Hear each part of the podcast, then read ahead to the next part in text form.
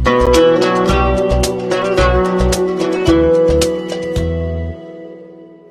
الله الرحمن الرحيم. الحمد لله والصلاة والسلام على رسول الله. أحييكم وأرحب بكم مع الإسلام ببساطة. ونحن نشرح الإسلام في هذه الحلقات من خلال القرآن الكريم وهو من أفضل المداخل أن نفهم الإسلام. كثير من الناس لما يشرحوا الإسلام. يعني يشرحوا الإسلام كأجزاء. الصلاة والصيام والكذا وهذا حرام وهذا يجوز ولا يجوز الخنزير ولا يجوز الخمر. إيه هذا مدخل. أنا بالنسبة لي مدخل جيد لكنه ليس ممتازا. لأن بدأ من الأجزاء الأفضل أن نبدأ من فوق ونشوف الصورة الشاملة وهذا اللي قاعد أحاول أعمله من خلال هذه الحلقات. فالآن نحن في القرآن الكريم نستعرض ما هو الإسلام من خلال أبواب القرآن وفصوله. وحدثتكم في الباب الأول أن الباب الأول يتحدث عن الله سبحانه وتعالى ومن فصوله من هو الله ما هو ما هي أدلة وجوده ما هي آثار أسماء وما هو حق الله تعالى علينا. وبعدين تحدثتكم عن الباب الثاني عالم الغيب والشهادة الجن والملائكة والغيب والشهادة. وبعدين حدثتكم عن الباب الثالث الرسل والكتب وفيه قصص الأنبياء وفيه وفي ذلك الباب منهج الأنبياء وقوانين الرسل والحديث أيضا عن الكتب السماوية. ثم بدأنا بالحديث عن الباب الرابع وهو باب الرسول صلى الله عليه وسلم. وفي باب الرسول فصول وأخذنا حلقة كاملة في الفصل الأول وهي مكانة الرسول صلى الله عليه وسلم وخصائص النبي عليه أفضل الصلاة والسلام. فصل آخر عظيم جميل جدا في القرآن الكريم وهو السيرة النبوية السيرة النبوية.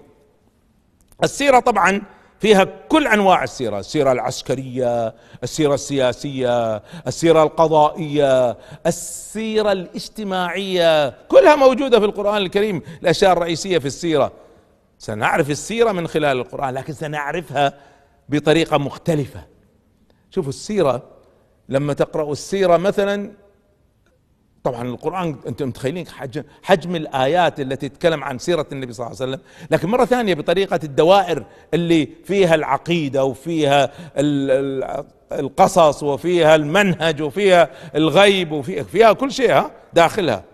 الآن خلينا نشوف مثلا التعامل مع غزوة أحد.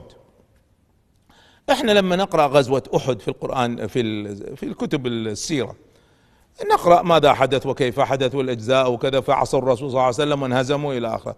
خير. الآن خذوا القرآن الكريم لما يتكلم عن السيرة. أوه عالم آخر تماما. عالم بديع. اولا شوفوا القرآن تكلم عن غزوة أحد عدة مرات لكن من المر من أطول المرات الآيات التي في سورة آل عمران تبدأ وإذ غدوت. خرجت من الصباح عشان تحدد لهم أماكن القتال. وتبدأ التفاصيل. طيب هم الآن خرجوا من المعركة. ليش قاعد يقول لهم إيش اللي صار؟ آه هو, هو الآن يعرض السيرة لكن ما يعرضها بالأبيض والأسود كما يقولون. هو يعرضها بالألوان يعرضها بما في داخل النفوس وفي انعكاسات النفوس. هو لا يحدثهم عن ماذا حدث في الظاهر؟ هو يحدثهم عن ماذا حدث في الباطن في داخل المشاعر. وبعدين يعطيهم الدروس والعبر والمعاني. وذلك تجد في في القصة نفسها. تجد أن هو في النهاية في نهاية الآيات نفسها هذه يقسم الحديث إلى أنواع. جزء من الحديث موجه للمشركين. لا تظنوا أن المعركة انتهت. هذه جولة. والمعركة الحقيقية التي ستحسمكم جاية. في جزء من الحديث موجه للصحابة الذين كانوا على جبل الرماة وعصوا. هذا هؤلاء بالذات. طبعا منهم من قتل ومنهم من اثنين قتلوا والباقين فروا. فهؤلاء الذين فروا غير الذين ثبتوا الذين ثبتوا مع الشهداء الآن الذين فروا هؤلاء سبب المعركة. تعرفون هل القرآن في توجيه خاص بالحديث عنهم طيب كتب السيرة ما تقول لنا الكلام ما تقول لنا إن في كلام موجه خاص في الرماة طيب أيضا هناك كلام خاص موجه للذين فروا من المعركة. صحابة وكرام على فكرة من الذين فروا. سيدنا عثمان بن عفان رضي الله عنه فر من المعركة. طبعا لاحظوا إن الآيات هذه نزلت متى؟ هذه الآيات نزلت فورا بعد أحد. طيب أنتم متخيلين في المدينة المنورة الرسول الرسول الرسول بعظمته لم يتكلم كلمة عتاب واحدة. معركة لم يعاتب حتى الرماة الذين عصوا. مع أن على فكرة النبي صلى الله عليه وسلم نبههم لا تتحركوا من هذا المكان أربع مرات. أربع مرات يروح لهم على الجبل إياكم تتحركوا. إذا انتصرنا لا تساعدونا إذا غنمنا لا تجمعوا معنا إذا فررنا لا لا تساعدونا. أربع مرات أكثر من هذا إيش يعمل؟ ومع ذلك فروا ومع ذلك لم يتكلم معهم بكلمة. فيوجه لهم الحديث. طيب الذين فروا؟ الآن تخيلوا عثمان نفسه على عظمته وهو زوج بنت النبي صلى الله عليه وسلم. يعني في هذه الأوقات كان زوج بنته. وفر. الآن كيف كان يقابل النبي صلى الله عليه وسلم؟ كيف كان يصلي معاه؟ ما هي المشاعر؟ ما هي الأحاسيس؟ السيرة كتب السيرة ما تكلمنا عن هذا. القرآن يكلمنا عن كل هذا ويكلمنا عن هالمشاعر ويكلمنا عن هذه الأخلاق غير العادية. إحنا في باب الرسول الرسول صلى الله عليه وسلم غير العادية هذه الأخلاق. ما عاتبهم حتى بكلمة. فبما رحمة من الله لنت لهم. أي عظمة هذه؟ أي لين أي رحمة هذه التي تجلت فيك. فبما رحمة من الله أي رحمة نزلت عليك فتجلت في رحمتك لهم ما عاتبتم حتى بكلمة. وفي خطاب كان موجه للمنافقين وخطاب خاص للمنافقين. بعدين تعرفون؟ في خطاب خاص للرسول صلى الله عليه وسلم. قسمهم خمس أنواع بعد المعركة.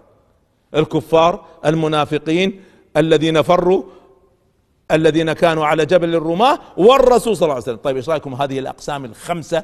كل واحدة منها لها خطاب خاص في هذه الآيات. طيب كتب السيرة ما تكلمنا عن هذا كله. يا ريت نعيد كتابة السيرة بالألوان هذه. فإذا نرجع. فالقرآن يشرح لنا السيرة. هذا هذا فصل رئيسي. لما النبي صلى الله عليه وسلم عنده مشكلة مع زوجاته النبي صلى الله عليه وسلم آه، زوجتين من زوجاته يعني يختلقان أمر حتى ما يروح لزوجة ثالثة. كل هذا موجود في القرآن الكريم. السيرة السياسية السيرة العسكرية السيرة الاجتماعية السيرة القيادية السيرة كل أشكالها موجود موجود في القرآن بس بطريقة تختلف عن كتب السيرة. فهذا فصل ثاني رئيسي. فصل ثالث رئيسي في في هذا الباب هو أهل بيت النبي صلى الله عليه وسلم. حقهم فضلهم مكانتهم. تكرر هذا في القرآن الكريم. هو ليس كبير هذا الفصل ليس كبير لكن إشارة رئيسية لهم. قل ما أسألكم عليه مودة آه، أجرا إلا المودة في القربى. أرعوا الله في أهل بيتي.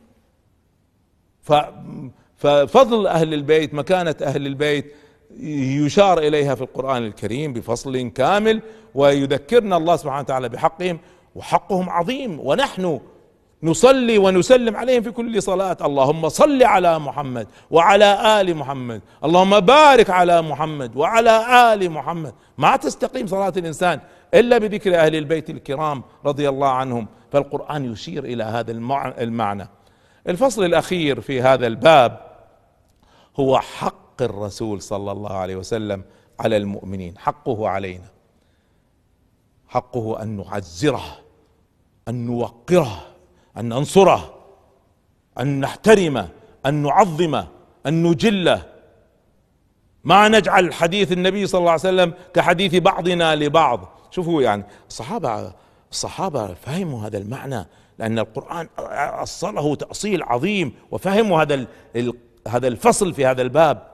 الله سبحانه وتعالى عاتب الذين رفعوا أصواتهم عند الحجرات. تعرفون سورة الحجرات؟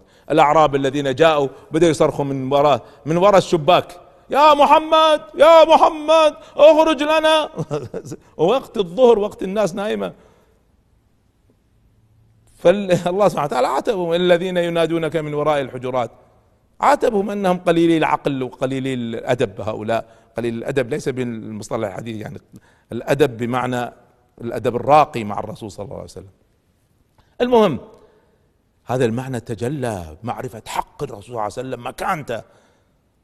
استقرت في النفوس بشكل غير عادي. وذلك شوفوا مثلا سيدنا عمر بن الخطاب رضي الله عنه. أيام خلافته دخل المسجد النبوي يوما. فشاف في هذا الحديث في صحيح مسلم. فشاف اثنين قريبين من قبر النبي صلى الله عليه وسلم يتكلمون بصوت عالي.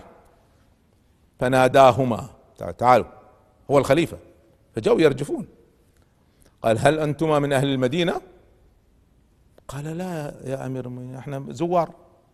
قال والله لو كنتما من أهل المدينة لأوجعتكما ضربا. كيف ترفعون أصواتكم عند رسول الله؟ طب هو ميت. بس هذا الاحترام الشديد احترام ما ترفع صوتك. حتى وهو ميت ما ترفع صوتك. توزيع تعظيم تبجيل تقدير احترام. لو أنتم من أهل المدينة المفروض تعرفوا هذه المسألة ما حد يرفع صوته. اذا هو ماذا قاعد يقول؟ كل أهل المدينة يعرفوا إن ما حد يرفع صوته. اذا هي هي أدب شامل الكل يعرفه.